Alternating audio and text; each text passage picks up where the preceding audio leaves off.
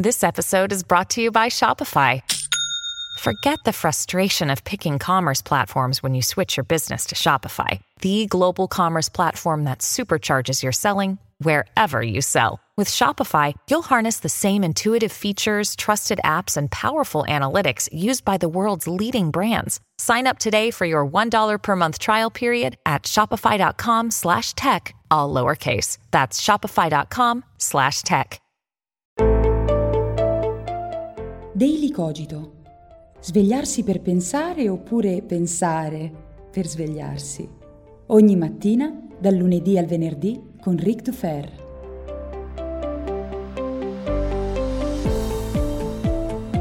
Buongiorno a tutti e bentornati come ogni mattina qui su Daily Cogito. Sono sempre Ric Dufer e volevo dare il benvenuto a tutti i numerosi nuovi ascoltatori che sono arrivati qui negli ultimi giorni. Vi ricordo che questo è il podcast che combatte il peggior dualismo possibile, quello convinto che al mattino sia necessario svegliare il corpo ma non tanto la mente. Qui su Daily Cogito non lasciamo indietro nessuno, né il corpo né la mente, quindi bentornati.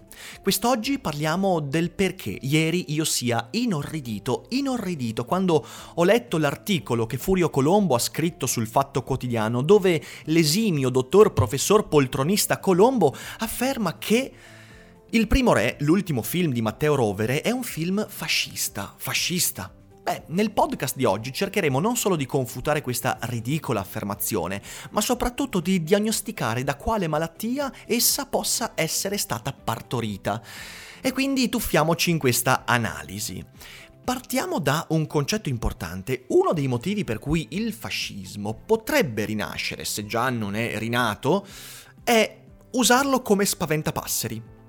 Uno spaventapasseri, una sorta di idea fantoccio da inserire a piacimento dove ci pare, dove c'è qualcosa che non ci piace. Quante volte gli intellettuali contemporanei degli ultimi 50 anni hanno usato la parola fascismo un po' così alla cazzo. L'hanno usato con Tolkien, Tolkien fascista. Ma perché? Perché in realtà queste persone non capivano il fantasy, non riuscivano a entrare in questo linguaggio meraviglioso, non capivano il Signore degli Anelli, quindi Aragorn era evidentemente Mussolini, dall'altra parte Mordor era evidentemente l'invasore straniero, un casino di metafore stupide, di, di appiattimenti idioti della realtà e semplicemente per esprimere l'incapacità di analizzare, di capire. E quando non si capisce si usa un'idea fantoccio, uno spaventapasseri, per, per stigmatizzare, per demonizzare. Ecco, sappiate che questo è l'atteggiamento che può portare a un nuovo fascismo, perché quando si usa così una parola si perde il contatto con quella parola, il contatto storico, il contatto reale. Ma non solo Tolkien, eh, voglio dire, questo è, eh, è una delle colpe che io per esempio imputo anche a Deleuze, autore che io adoro tantissimo, che mi ha formato, ma che ha usato la parola fascismo molto spesso in maniere totalmente disconnesse dalla realtà. Foucault l'ha fatto, tantissimi, perché? Perché fascismo era questa parola evocativa che fa paura. E ovviamente quello che il buon eh, Furio Colombo cercava di dire con il suo articolo è ragazzi, io ho visto il primo re, forse, non so se l'ha visto, ho visto il primo re, non l'ho capito, questa cosa mi fa paura, quindi devo usare una parola che fa paura perché la mia paura non può essere, non può essere soggettiva, non può essere contingente, deve essere una paura non mia, ma inserita nel contesto di ciò che ho visto. Quando vediamo qualcosa che non capiamo e proviamo paura, noi vogliamo pensare che quella paura faccia parte del mondo e non di noi stessi. Questo è prima di tutto la malattia da cui è emersa questa dichiarazione insensata e vedremo perché insensata. Quando Furio Colombo dice il primo re è fascista, dovremmo immediatamente cercare di capire che cosa si intende con fascismo.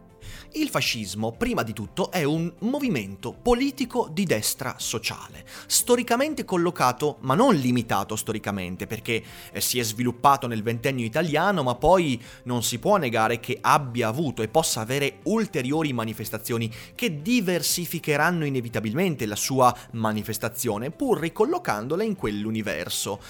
È fondato il fascismo su alcune mitologie e ideologie Il fatto che uno dei miti fosse lo splendore dell'impero romano non significa che Asterix e Obelix sia fascista, non significa che il primo re sia fascista, non è che tutto quello che parla del mito dell'impero romano allora ci ha un che di fascista. Non stanno così le cose, questa è una posizione stupida, miope, incredibilmente pericolosa peraltro perché lo ribadisco, quando si ammanta ogni cosa che non ci piace di fascismo o di qualsiasi metteteci qualsiasi parola, la parola spauracchio, ce ne abbiamo tantissime, tantissime. Quando si ammanta qualsiasi cosa che non capiamo, con questa parola beh, il destino peggiore a cui possiamo andare incontro è che quella parola si avveri perché mentre noi eravamo impegnati a guardare il dito, a guardare eh, lo spauracchio, la vera parola con i suoi veri significati come evento storico ha continuato a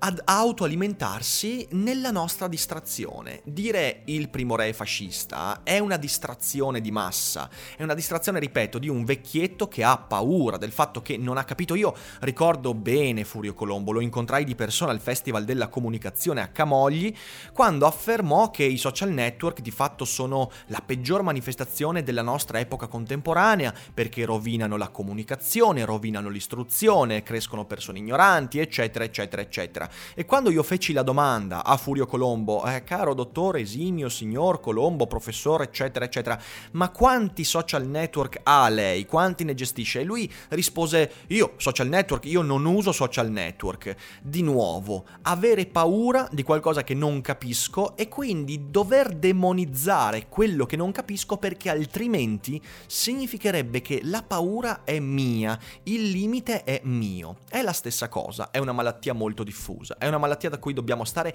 assolutamente distanti, ma veniamo alla, all'analisi del film, perché Il Primo Re non è un film fascista. Prima di tutto, Il Primo Re è un buon film. Ha molti difetti secondo me. È un film molto interessante che però per esempio, ne ho presi un paio, eh, è affetto da un eccessivo primi- primitivismo.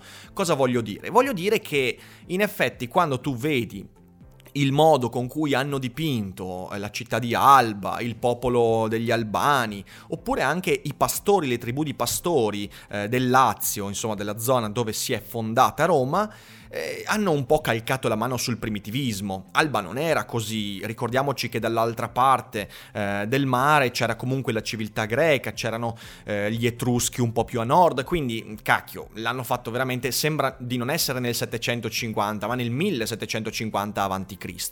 Questa cosa a me ha fatto un po' storcere il naso perché pur comprendendo perfettamente l'intendo mitologico del film, che non voleva essere un documentario storico, credo che si sia sviluppata un po' di confusione fra la necessità di raccontare la storia, così come si è sviluppata, perlomeno per gli elementi che abbiamo in mente, poi evidentemente doveva esserci un po' di invenzione narrativa perché non abbiamo perfettamente contezza di quello che è avvenuto, e dall'altra parte invece questa necessità di, eh, di di dare un mito alla fondazione di Roma, a questi due fratelli che hanno perpetrato una lotta che poi ha portato a tutto quello che conosciamo. Eh, quindi questo elemento non mi è particolarmente piaciuto, mi sarebbe piaciuto un film o meno primitivo, quindi più storicamente attendibile pur nell'invenzione narrativa, oppure molto più calcato nel mito, senza la necessità di raccontare le storie come sono andate, perché all'interno ci, si sta un po', diciamo così, in una via di mezzo, che ripeto, non mi è piaciuta, però è una cosa soggettiva. Eh. Eh, so che a molti è piaciuto, per esempio a Darianna è piaciuto molto, questa, questa, scelta è piaciuta, io dico avrei preferito un po' diversamente. In secondo luogo, un altro difetto che ho trovato eh, è... Mh, mm, che alcuni personaggi, soprattutto in alcuni momenti dello svolgimento, sono un po' traballanti. Lasciamo stare i comprimari, quindi i compagni di Romolo e Remo, quelli che, fu- che fuggono eh, dal, dal, rito pagano di Alba, eh, che vabbè, quelli non hanno una minima caratterizzazione. Però dico anche proprio di Romolo e Remo. Intanto Romolo, a mio parere, rimane rimane quasi sullo sfondo per tutto il film, non è minimamente caratterizzato se non per questo legame con la religione, con il mito antico. con il dio del fuoco. Però al di là di quello, Romolo, Romolo rimane un personaggio un po' etereo, eh, di cui non si capiscono gli intenti, si capisce che è giovane, che è sicuramente sprovveduto, ma non c'è un lavoro dietro. Mentre eh, Remo è il personaggio, in realtà protagonista di questo film, ehm, è molto bello, secondo me è lavorato molto bene, però poi a metà c'ha un paio di svolte, un paio di svolte narrative che non ho trovato particolarmente giustificate. Cioè a un certo punto il personaggio cambia radicalmente senza che ci sia veramente la motivazione di questo cambiamento. Quindi ci sono queste scelte che mi hanno lasciato un po' perplesso, però al netto di tutto questo io l'ho trovato un buon film, le atmosfere sono meravigliose, eh, ci, so- ci, sono dei momenti di... scusatemi ma ho la gola secca, eh, ci sono dei momenti di climax davvero ben lavorati e credo possa essere un film di esempio a future opere. Perché no, potrebbe esserci una riscoperta della mitologia latina che parte da questo e magari arriva a riraccontare con i mezzi della narrativa cinematografica contemporanea la storia di Roma, i primi re, eh, la storia di Giulio Cesare o perché no anche la mitologia romana eh, che ovviamente è legata a quella greca, già quest'anno usciranno alcune serie anche su Netflix legate alla mitologia greca, quindi potrebbe essere parte interessante di un movimento narrativo e artistico che riprende in mano quel filone lì che per decenni, diciamocelo, è stato dimenticato dal mainstream pop occidentale.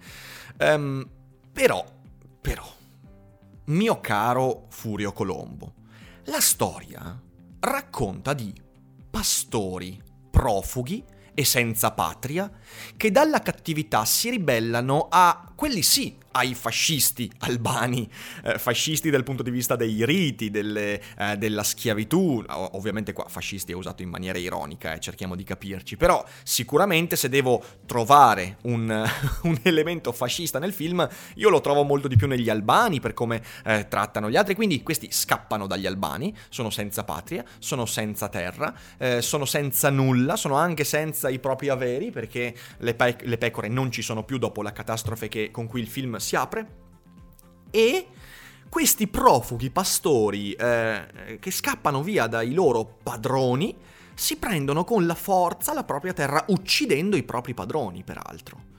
È esattamente il contrario di quello che oggi potrebbe essere considerato una sorta di neofascismo, che invece è caratterizzato da difesa della patria e della propria terra, conservazione della cultura e osteggiamento di qualsiasi cambiamento. Cioè, il primo re ci racconta di un cambiamento storico, di un veicolo di cambiamento storico che non solo non può essere osteggiato, non può essere fermato, ma che fa della sconfitta dei padroni, della sconfitta di coloro che desiderano conservare i propri privilegi, il veicolo vero. E se oggi noi andiamo a vedere come si sta rimanifestando nella nostra società la filosofia, l'atmosfera fascista del ventennio, che ripeto non è il fascismo del ventennio, è una cosa diversa, e io credo che eh, Furio Colombo dovrebbe forse, insieme a lui tanti altri intellettuali, smetterla di studiare la storia per come è avvenuta e leggere un po' di più il presente per come sta avvenendo, questo è un consiglio spassionato, io credo che la, il neofascismo si sviluppi proprio per il contrario, ripeto, difesa della patria, ehm, difesa dal profugo, dall'immigrato, da colui che arriva senza niente, senza vestiti, senza soldi e che arriva eh, senza patria. Questo è il fulcro del film, altro che fascismo, di cosa stiamo parlando?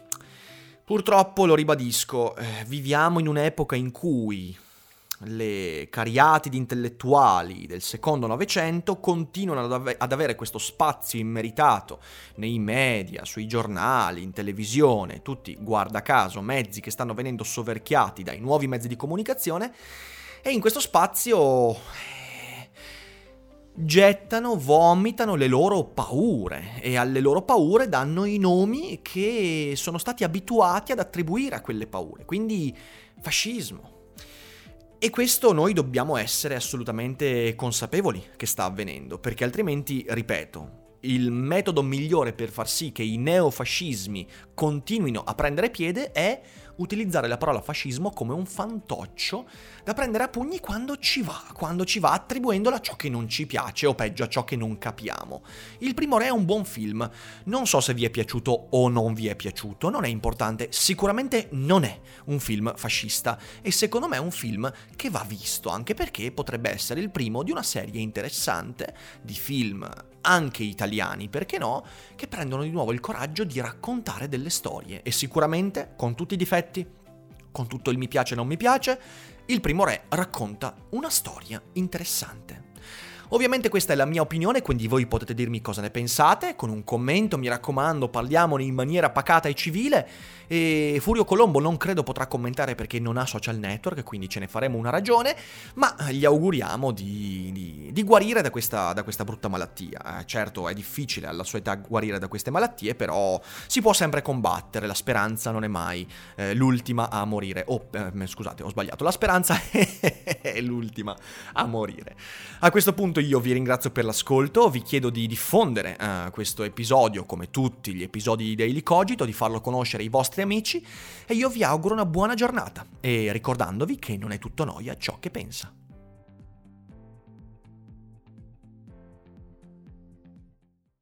Vacanze in Sicilia o in Sardegna. Con i traghetti GNV porti tutto quello che vuoi, ti rilassi fino a destinazione e se prenoti entro il 14 maggio, posto ponti a partire da 33 euro. Non c'è modo migliore per andare in vacanza. Scopri i dettagli su gnv.it. Offerta valida sulle linee Napoli-Palermo e Genova-Olbia, 10.000 posti disponibili.